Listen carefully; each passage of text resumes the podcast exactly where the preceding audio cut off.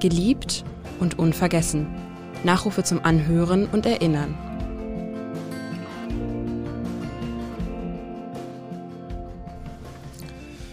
Robert Schneider, Hamburger Maler und Zeichner, geboren am 29. Juli 1944 im Breisgau, gestorben am 21. Februar 2021 in Hamburg.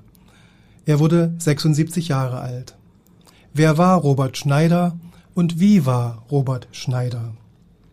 Darüber spreche ich jetzt mit Eve Schneider, seiner Frau und Nachlassverwalterin, und seinem Sohn Pablo Schneider, promovierter Kunsthistoriker in Berlin. Mein Name ist Edgar Sebastian Hasse. Herzlich willkommen. Herzlich willkommen. Hallo. Weil wir hier ein akustisches Format machen, können sich die Hörerinnen und Hörer ja nicht so viel ein Bild machen von dem, was Ihr Mann und Ihr Vater geleistet hat. Vielleicht mögen Sie, Frau Schneider, ein Bild herausgreifen aus dem Gedächtnis und das ganz kurz beschreiben, also malen sozusagen für die Ohren.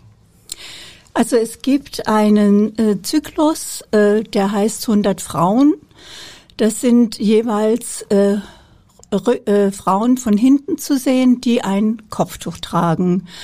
Und entstanden ist dieser Zyklus auf unserer Reise nach Zentralasien, wo Robert mit äh, Farben, Stoffen, Gerüchen konfrontiert war, die ihn begeistert haben und wo dann außerhalb seiner ähm, anderen Zyklen eben diese Begeisterung umgesetzt wurde in äh, den Zyklus von 100 Frauen. Das sind ähm, zum Beispiel ein chinesisches Kopftuch, was eine Freundin aus China mitgebracht hat und äh, das eben Vermutlich sehr aus Seide. Aus Seide, genau, äh, sehr detailliert äh, dargestellt wurde und die Frau trägt dann eine Bluse und äh, das ist jeweils das gleiche Format, 62 mal 53. Die Frauen sind vor einem dunklen Hintergrund, jeweils der gleiche dunkle Hintergrund, also nicht verortbar, sondern jeder kann sich zu diesem Kopftuch eigene Gedanken machen und es interpretieren. Es sind religiöse, es sind erotische, Mhm. es sind alle möglichen. Pablo Schneider, welches innere Bild ist hier jetzt Ihnen aufgetaucht gerade? Also für mich ist das ein bisschen sozusagen anders gelagert, weil ich ja mit diesen Arbeiten meines Vaters aufgewachsen bin, wie wir ja beide sozusagen damit aufgewachsen oder älter geworden sind. Und ich für mich eher sozusagen diese Abfolge der Jahre im Kopf habe. Ne? Das sind halt sozusagen am Anfang noch mehr Ruinenlandschaften oder Industrielandschaften, die zerstört sind. Das hat sich immer weiter fortgesetzt, aber die Farbigkeit hat sich ganz stark verändert. Da sind viel sozusagen intensivere Farben nachher reingekommen, dann sind auch andere Motive reingekommen, wie eben diese Frauen oder andere Menschengestalten, aber auch Kerzen, die dann sozusagen immer noch das Ruinöse vom Anfang mitgenommen haben, aber in ganz andere Bildräume überführt haben. Und das ist das, was ich eher sozusagen so ein Spektrum dann im Kopf habe. Robert Schneider gilt ja als Vertreter des sogenannten neuen Realismus, der sich sehr stark auch der gegenständlichen Malerei verschrieben hat. Das heißt, Menschen sind nicht so im Fokus. Kann man das vielleicht so für einen Laien so erklären oder wie würden Sie es erklären? Die Stil, die Stilrichtung. Vielleicht ist da jetzt der Kunsthistoriker Ja. gefragt. Äh, das würde ich gar nicht so kategorisch sehen. Also der Mensch gehört natürlich dazu, aber bei meinem Vater würde ich sagen, war es so oder ist so, dass es eine Entwicklungslinie gab, dass der Mensch später ins sozusagen intensiver in die Bildwelten reingekommen ist, auch isolierter reingekommen ist, aber nicht, dass sozusagen zu dieser Form von Realismus keine Menschen gehören. Das liegt an der Thematik, wie man sie dann einfügt. Welche Lebensstation hat er gehabt? Also im Breisgau geboren, wie ging es dann weiter und was hat ihn sozusagen in die Malerei geführt? Also er hatte ja ein äh, sehr schwieriges Elternhaus äh, mit äh, einem Vater und einer Mutter, die äh, eigentlich viel geprügelt haben, was ihn aus dem Haus getrieben hat. Und er hat sie mit äh, 16 Jahren deswegen verlassen. Und äh, war dann auf sich allein gestellt. Und äh, die Neugierde hat ihn aber, Freiburg war damals sehr Provinz, dann wirklich in die Welt getrieben, äh, in verschiedene Städte in Deutschland, Köln, München und aber auch äh, nach Frankreich. Also von Freiburg aus war Paris eigentlich immer die erste Sehnsuchtsstadt. Und äh, da haben wir uns zum ersten Mal auch gesehen, rein zufällig, erkannt an der, am Dialekt, an Und der wo haben Sie Sprache. einander kennengelernt? Auf der Straße. Das war In Paris äh, oder? In Paris. Ach nein. Ja, aber eigentlich nur gesehen, getroffen und dann auch wieder verloren. Und äh, aber da er ja, eben Stadt der Liebe, ne, kann man so sagen. Kann man so sagen. Und äh, wir haben uns dann aber in Freiburg eigentlich wirklich kennengelernt, weil er dann auch immer wieder zurückgekehrt ist nach Freiburg, auch viele Freunde da noch hatte, um auch zu jobben. Und ähm, und von da an äh, hat sich das dann entwickelt. Und welche Ausbildungswege hat er zurückgelegt? Äh, eigentlich war er überwiegend, äh, hat er sich selbst erzogen, weil die Eltern dann nicht so fähig waren und äh, ist in der Malerei Autodidakt. Er hat aber auch äh, Gedichte geschrieben am Anfang, hat sich aber dann für die Malerei entschieden. Welche künstlerischen Vorbilder mag er gehabt haben oder hat er gehabt? Also da denke ich schon, dass das auch da in den Themen ganz stark zu suchen ist. Also wenn es zum Beispiel um Fleisch geht, dann setzt man sich mit den Menschen in der Kunstgeschichte auseinander oder in der Malereigeschichte dann vielleicht eher, die eben dazu gearbeitet haben, wie Rubens, meinetwegen ganz stark, was heutzutage vielleicht nicht mehr so reflektiert wird, weil es geht nicht darum, irgendetwas also zu kopieren. menschliches Fleisch meinen Sie jetzt? Natürlich. Genau, menschliches Fleisch. Aber das ist bei Rubens auch nicht nur das menschliche Fleisch, es gibt auch anderes, aber nicht so zersetztes Fleisch aber äh, nicht darum, um irgendwas abzumalen, sondern sich mit denen, die dazu schon gearbeitet haben, in welcher Form auch immer auseinanderzusetzen und sich produktiv da weiter zu entwickeln. Oder sei es Menzel mit dem Eisenwalzwerk, das mein Vater selber nochmal gemalt hat, aber eben mit nur noch einer kleinen Feuerstelle, einem sozusagen erloschenen Eisenwalzwerk, was an Menzel orientiert ist, aber dann sieht man schon in diesem Prozess, was da an Entwicklung dann abläuft. Ne? Nicht Menzel zu kopieren oder irgendjemand zu kopieren, sondern Positionen, sich mit Positionen auseinanderzusetzen. Und wie ist nun bei Ihnen, liebe Frau Schneider, aus einer Liebe dann auch eine Partnerschaft geworden im beruflichen Alltag? Sie haben ja Ihren Mann begleitet bei seinen ähm, Recherchereisen oder Malereireisen. Wie lief das ab und wie waren Sie sozusagen der Spiritus für ihn selber, die Beflügelte? Also man kann so sagen, dass die äh, Entscheidung fiel eigentlich mit dem Mauerfall. Er hatte sich zwar früher schon immer mit Geschichte befasst, er hat sich für Verdun interessiert, für die Schlachtfelder, eben weil auch diese Kriegsbegeisterung unter Intellektuellen ihn immer verblüfft haben. Und ähm, er hatte aber noch nicht den Ansatz gefunden, das umzusetzen. Und mit dem Mauerfall, dass man eben auch in den Osten reisen konnte, hat er dann sich ähm, meinetwegen mit dem Bitterfeldzyklus neue Themen erobert. Wobei er natürlich auch äh, also in seinen Bildern äh, das Staatsmodell, das Sozialistische in Frage gestellt hat am Industrieort Bitterfeld. Genauso dann in Oberschlesien, was Pablo eben sagte, mit dem Eisenwalzberg von Menzel war er vertraut und hat aber dann eine neue Interpretation gefunden, um äh, das Ende der industriellen Revolution darzustellen. Also ein bisschen apokalyptisch vielleicht auch? Ja, und äh, dort hat er auch sein Medium für Auschwitz, was ihn immer ein Leben lang umgetrieben hat, dieses Morden, gefunden. In diesen Kohlegruben war der Werkstoff Kohle plötzlich für ihn Material, um Kohlezeichnungen zu machen. Sie waren natürlich dabei, haben ihn und da war ich aber Sie waren ja dann auch irgendwie als äh, Künstlerin mit dabei, haben also fotografiert vielleicht? Oder? Ja, also er hat mich da immer eingebunden und ähm, ich war so, er hat immer gesagt, ich bin das Skizzenbuch mit der Kamera. Er hat ein Skizzenbuch dabei gehabt und hat auch viel skizziert. Und ich habe dann äh, die Details festgehalten, all das, was er möglicherweise im Atelier brauchen Welche könnte Kamera und umsetzt. damals? Bitte? Welche Kamera haben Sie benutzt? Ganz normale äh, Olympus war das, Mhm. glaube ich. Äh, also nichts Besonderes. Ich bin ja auch keine Fotografin, ich bin ja nicht ausgebildet. Ich habe einfach gemacht. Und äh, mit zunehmender Erfahrung wusste ich natürlich dann auch, was Robert braucht und konnte da auch manchmal schon selbstständig losgehen. Aber Sie waren ja offenkundig mehr als seine Muse. Und wenn man jetzt an Dali denkt und Gaia, das war ja auch so ein inspirierendes Verhältnis. Haben Sie da auch in der Kunstgeschichte Vorbilder, wo die Frauen sozusagen auch ein Teil des äh, Fortkommens und der Inspiration sind? Kann man das bei Ihnen auch so sagen jetzt? Ich denke, dass das schon öfter vorkommt. Nun habe ich ja dieses Verhältnis viel näher mitbekommen und sozusagen einen anderen Einblick bei, bei äh, sozusagen bei Picasso oder Dali oder so. Da wird vieles verklärt, vieles vielleicht auch wie im Bauhaus auch sozusagen kommt erst später raus. Ich habe sozusagen Da ja warten die- wir noch mal 20 Jahre ab. Wer weiß, was da noch gesagt wird. Genau, das könnte alles noch passieren. Dann ist das Bauhaus dann ganz anders aufgestellt gewesen.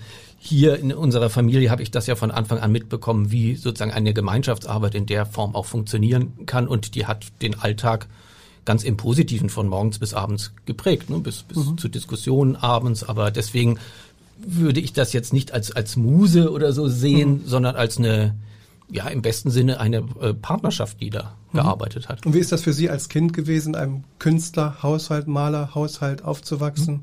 Die Bilder ständig zu sehen und mitzuarbeiten, das hat ja Sie offenkundig auch beruflich dann dahin gedrängt, aber eher in die wissenschaftliche Ebene. Also dahin gedrängt hat es mich äh, ulkigerweise gar nicht, weil das eigentlich nie Thema war, sozusagen Kunstgeschichte als Beruf. Aber äh, seit Kindergartenzeit kann ich mich an Museumsbesuche erinnern und ich glaube, das Positivste an diesen Museumsbesuchen war eben auch, dass sie völlig hierarchiefrei einfach waren. Wir sind ins Museum gegangen. Es ging darum, dass man sich die Sachen sozusagen anguckt und jeder auch in seinem Rhythmus sich die Sachen anguckt. Und so war das natürlich von Anfang an ganz fester Alltagsbestandteil, was bei meinen Klassenkameraden und Klassenkameradinnen nicht der Fall war. Ne? Da hatte man dann schon so eine, teilweise so eine Sonderstellung, aber eher auch von dort begleitet mit, eher mit Neugierde oder Desinteresse, aber nicht mit Ablehnung. Mhm. Und wie war Robert Schneider so als Mensch? Vielleicht so dargestellt, dass es für die Öffentlichkeit von Interesse wäre. Also ich denke immer, man kann den Menschen vom Maler nicht trennen und den Maler nicht vom Menschen trennen. Er war ein sehr geselliger Mensch. Er hat also auch genussreich. Er hat äh, gekocht. Er hat sehr gut gekocht. Er hat uns jeden Tag bekocht. Und ähm, dabei konnte es aber auch sein, wenn jetzt zum Beispiel Reste, Abfälle auf dem Tisch waren, braune Schalen, äh, äh, Tomatenreste in Rot dazwischen, dann musste das erstmal festgehalten werden, weil daraus kann ein Bild entstehen. Und da ist dann auch eine kleine Serie, die heißt Rest entstanden. Denn er hat immer gesagt, ich male, was ich suche. Seine Bilder sind immer im Kopf entstanden und er hat sich das dann dazu gesucht, was und er welche Resteverwertung wurden dann so zur Malerei? Was war das dann beispielsweise? Was ist da zu sehen? Äh, Kartoffelschalen mhm. und äh, Paprika oder äh, was oder oder äh, Eierschalen oder was sich da so anhäuft in der Küche und äh, das war für ihn Anlass genug das umzusetzen, weil es auch sein Thema natürlich berührt hat, die Vergänglichkeit. Das, das war sein großes Lebensthema, Vergänglichkeit, ja. Krisenerfahrung im 20. Jahrhundert. Ja. Das sind so seine, seine Hauptthemen, aber auch der Klimawandel dann. Ja. Ja. Ähm, der Klimawandel, welche Rolle hat er denn für ihn dann so in den letzten Schaffensjahren gespielt? Und wie hat sich das in seinem Werk niedergeschlagen?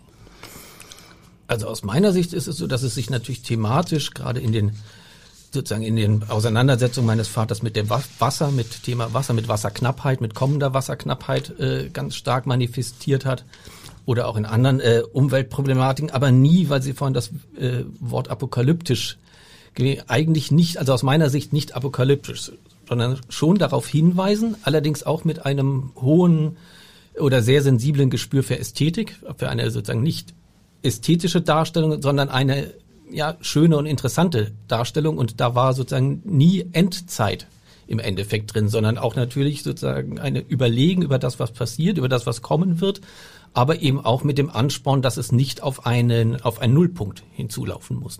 Mhm.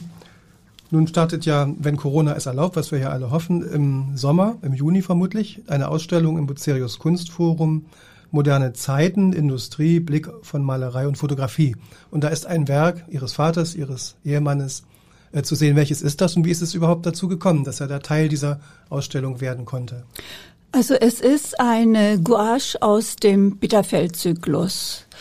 Und äh, das Bucerius Kunstforum hat einfach angefragt, ob äh, er bereit wäre, das auszuleihen weil äh, nicht mehr alle Bilder aus diesem Zyklus äh, sind bei uns zu Hause. Ein Teil ist auch verkauft und ähm, aber ich denke einfach, er hat auch einen bestimmten Namen in Deutschland für seine, äh, gerade für diese Jahrhundertreflexion. Und äh, deswegen ist äh, das Bucerius Kunstforum sicher auch auf ihn gekommen. Das heißt, Sie werden bei der Eröffnung auch mit vermutlich dabei sein, denke ich mal, oder? Das hoffe ich, dass es eine schöne Eröffnung gibt, ja. dass man das wieder begehen kann, feiern kann. Nun darf man ja vermuten, dass es zahlreiche Werke gibt, die bei Ihnen im Fundus zu Hause vorhanden sind, an den ja. Wänden hängen oder noch gar nicht richtig gewürdigt worden sind. Was passiert damit? Wird es eine Stiftung? Wird es eine Ausstellung? Ein Museum? Wollen Sie die verkaufen oder was haben Sie eigentlich damit vor? Oder nur privat angucken? Also als Museumswärterin sehe ich mich nicht. Ich möchte schon gerne die Arbeiten in die Öffentlichkeit tragen. Ich möchte gerne, dass Robert auch seine Beachtung bekommt für seine Leistung, die für ihn ungeheuer war. Und ähm, ja, daran arbeite ich und ich hoffe, dass ich da Leute begeistern kann, die mir auch helfen dabei und äh, das auch weitertragen. Das heißt, Sie würden auch Werke verkaufen, kann man das Auf so? jeden Fall, ja. natürlich. Es war nie vorgesehen, dass man die alle bewahrt zu Hause. Die sind ja gemacht, damit sie gesehen werden. Und wie kann man den Kontakt dann zu Ihnen kriegen? Übers Internet? Übers Internet, über die Homepage, ja. Die heißt? Ähm, tja, Robert Schneider, äh, Maler und dann kommt, glaube ich, auch die Website. Mhm. Das heißt Bilder der Arbeit, aber mhm. Robert ja, Schneider, Maler genügt eigentlich. Ja. Haben Sie Werke Ihres Papas zu Hause hängen in Berlin? Ich habe äh, einige Oder ist es dann doch ein Rubens geworden? nein, nein. Das nicht. Das könnte das gut ergänzen durchaus, aber das wäre, glaube ich, etwas über die Maßen strapaziert. Nee, ich habe, seitdem ich Kind war, äh, sozusagen Bilder bekommen und immer wieder und die, die hängen natürlich bei, bei mir, die hängen im Büro, die hängen in der Wohnung, in hm. unserer Hamburger Wohnung natürlich. Und was schön war, meine Tochter hat ab ihrem ersten Geburtstag, zu jedem Geburtstag ein Bild von meinem Vater bekommen. Und das ist sozusagen ein großer hm. Fries geworden, weil sie auch schon äh, nicht mehr ganz klein ist in ihrem Zimmer. Und da ist sozusagen Robert für sie auch weiterhin präsent. Und das sind aber schöne Bilder oder sind das eher auch nur Ruinenbilder? nee, also das, äh, sie sind jetzt keine Sonnenblumen, das hat er für meine Tochter nicht gemacht, darauf haben die beiden sich auch positiv gestritten, das war sehr schön. Aber es, jedes Bild zeigt einen kleinen Weg. Und das ist sozusagen jedes mhm. Jahr der, dieses Motiv der, des Weges, was ich finde, was natürlich einen jungen Menschen gut begleitet. Ihr Vater, Ihr Ehemann hatte also die Malerei im, im Sinn und natürlich auch ganz praktisch das Kochen. Und hatte er sonst noch andere Hobbys, die vielleicht erzählenswert waren oder Interessen in Philosophie oder Religion oder in anderen Fragen? Also interessiert hat er sich für alles, vor allem für Geschichte, hat sich sehr um, um äh, sehr viel Wissen angeeignet, auch zum Beispiel als bevor wir nach Polen gereist sind, hat er alles, was er bekommen konnte, über polnische Geschichte gelesen, so dass die Polen irgendwann sagten, also wenn du was über polnische Geschichte wissen willst, dann musst du Robert Schneider fragen. Mhm. Aber sonst war der Tag eigentlich mit Malerei ausgefüllt. Wie haben Sie eigentlich als Familie dann von ihm Abschied nehmen können, als es dann zu Ende ging und das Ende sich abzeichnete? Ja, das war überraschend, das Ende. Wir konnten uns eigentlich nicht verabschieden. Er war im Krankenhaus und hatte eine Operation hinter sich, die eigentlich gut verlaufen ist. Er hat mit vielen Leuten, Freunden telefoniert in der Woche und mit mir am Samstagabend noch und wir haben uns verabschiedet bis zum nächsten Morgen. Und äh, dann kam der Anruf aus dem Krankenhaus, dass er überraschend in der Nacht verstorben ist. Und dann erst konnten wir natürlich ins Krankenhaus gehen und ihn nochmal sehen, aber verabschieden konnten wir uns nicht. Wir haben Tschüss gesagt, bis morgen. Hm. Er war nun kein Gründer einer Schule, kann man das so sagen? Ja. Hatte keine eigenen Schüler gehabt. Aber was können andere Malerinnen und Maler des neuen Realismus, wenn ich das mal so allgemein sagen darf, vielleicht von ihm lernen an Techniken, an Inspiration? Was wäre das? Also anderen einen sozusagen Lehrauftrag oder Lernauftrag mhm. zu geben, das würde ich nicht äh, formulieren, aber ich glaube, was man mitnehmen kann oder was andere sozusagen aufnehmen können, ist diese sehr intensive Auseinandersetzung mit der Materie, also nicht nur mit dem Motiv, an dem man arbeitet, sondern das sozusagen in verschiedene, in historische Schichten, wie in Wissensschichten und wie auch in so eine gewisse Sendungsbewusstsein ist das falsche Wort, aber in so eine gewisse Zukunftsrichtung auch zu verordnen. Und ich glaube, diese sehr multispektrale Herangehensweise, das so tief auch zu durchdenken und dann mit dem, was man macht, weiterzuarbeiten, das glaube ich, das kann man, das bleibt und das kann man auch aufnehmen. Vielen Dank, Eve und Pablo Schneider. Wir haben an Robert Schneider erinnert.